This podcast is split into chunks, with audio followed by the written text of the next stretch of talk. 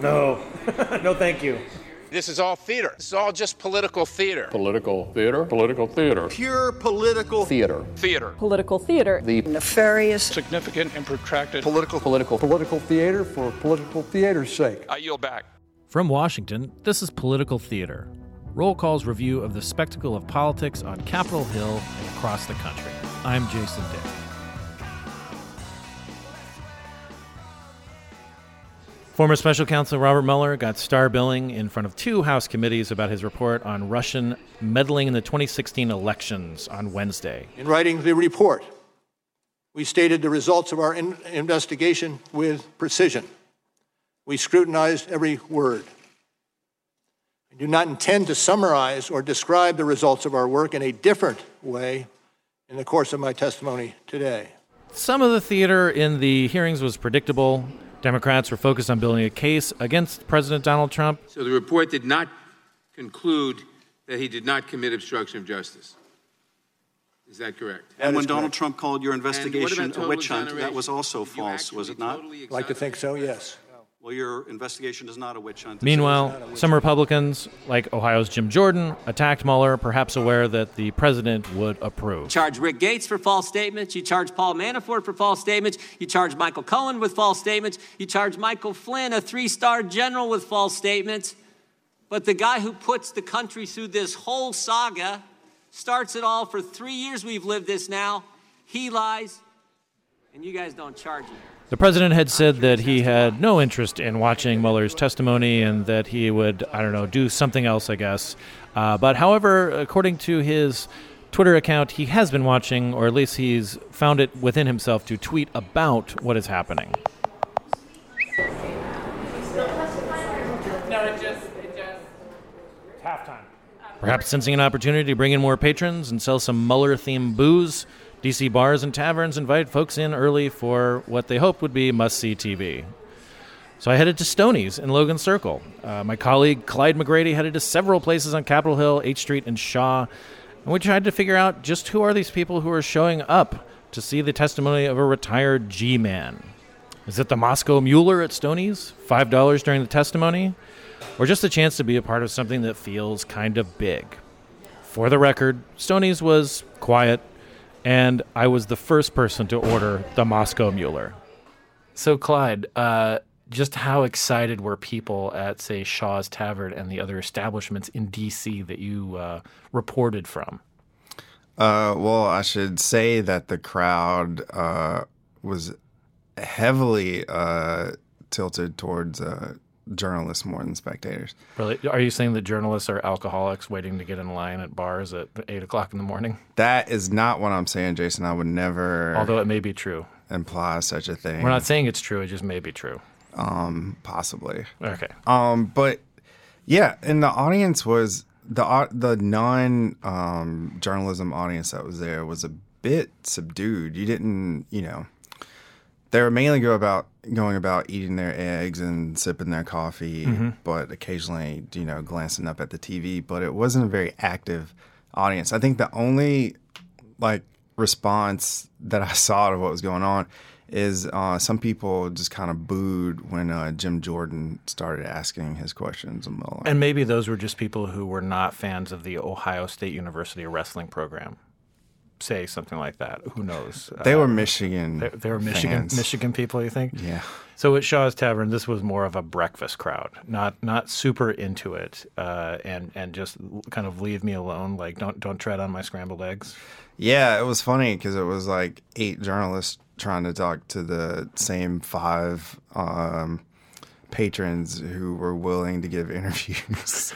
were, there, were there some people who said that they did not want to be interviewed? That they, yeah, some just people wanted to eat their eggs. There were some people who were, you know, kind of like leave me alone. Uh, one woman had called in sick, um, and did not want to be identified because her bosses did not know that she was there. That, that she was calling in sick to watch the Mueller testimony from Well, Shaw's no, she said she was. She said she was actually like sick, but at the last minute decided to to go there and watch it.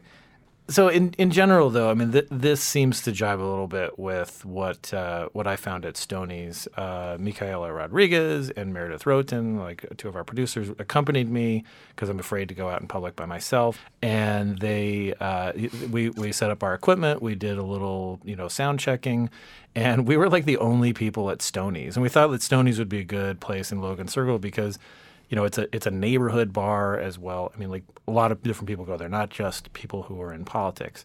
And we were the only people in there for a while, except for one kind of surly looking guy who nobody wanted to go talk to, who was drinking rosé, and and then the bartender who uh, was great. She talked to us at quite quite at length. Her name was Reese. She was awesome, and she basically came down and said like, no one's asked for this, even though all TVs had MSNBC on. Uh, and they did that mainly just to eliminate the kind of weird dissonance you get when you have different channels on the same event. And nobody had ordered the, uh, you know, like the specials. It was they, they got more, much more of a kick out of uh, other other hearings, even previous political hearings like the Brett Kavanaugh Supreme Court hearings. Question: Do you think the Bachelorette watch party is going to be more popular? Oh my God! This? It is the most popular thing of the. Yeah, so this is kind of a time honored uh, DC tradition watching these really nerdy events like the State of the Union or election night returns, watching or debates. them at, or debates, watching them at bars, right? Even Hunter S. Thompson like has a story from like the 70s of like during the Watergate hearings, him going to like the Carroll Arms bar and you know reporting about the people watching it there. So this has you know been going on in DC for decades, and it seems like every event somebody comes up with um, you know, a drink special like the Moscow. Mueller. Uh, the Moscow. It, we want, and you want to say Moscow Mueller, but that's yeah. not how you pronounce his name. Yeah. So interest seems to be waning, though, or the you know the returns are a bit diminishing because even at Shaw's Tavern for Comey's testimony, which was Jim Comey, know, the former FBI former director, FBI director, fired, yes. yeah.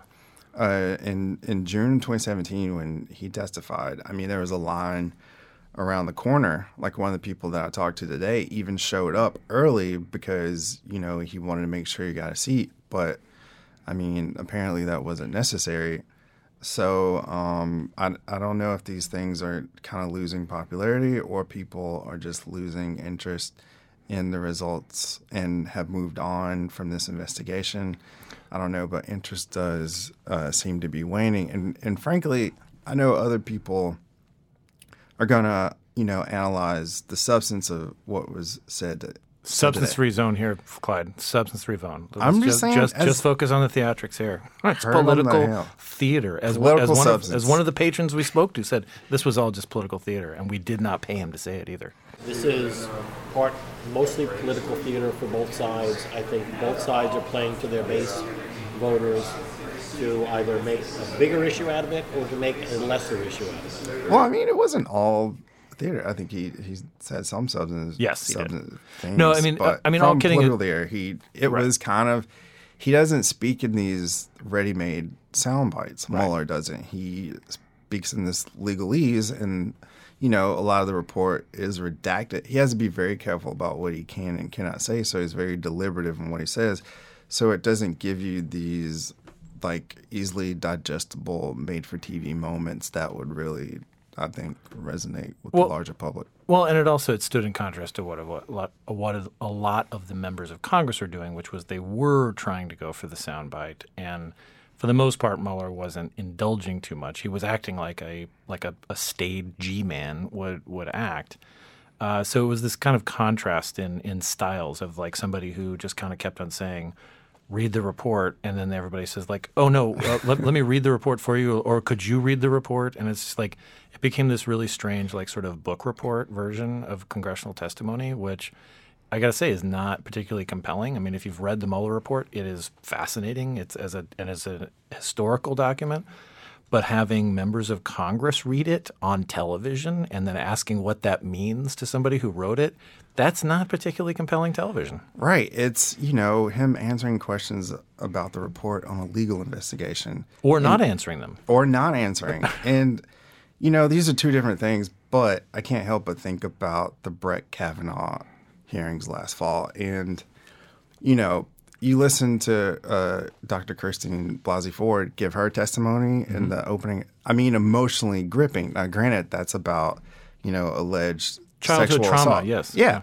So it's you know far more of an emotional hook that really you know brought people in, whereas you know this is kind of a, a dry investigation, and you know part of this is theatrics. It's on TV. I mean, I don't know if you read that. Uh, it's pretty nerdy, but that. Uh, You're in the right place then for that. the Come Neil on. Postman book. Amusing ourselves to amusing death. ourselves to death. Yes. Just by putting something on television, people are expecting expecting it to be entertainment. Right. Uh, Postman very famously wrote in that book that the threat to democracy is not Gilligan's Island; it's 60 Minutes. exactly. Because because the that puts news in the context of having to be entertaining, whereas no one is is like has any illusions about a sitcom or anything like that. That's purely for entertainment. But the reality is is that most television, as you said, is presented in an entertaining fashion.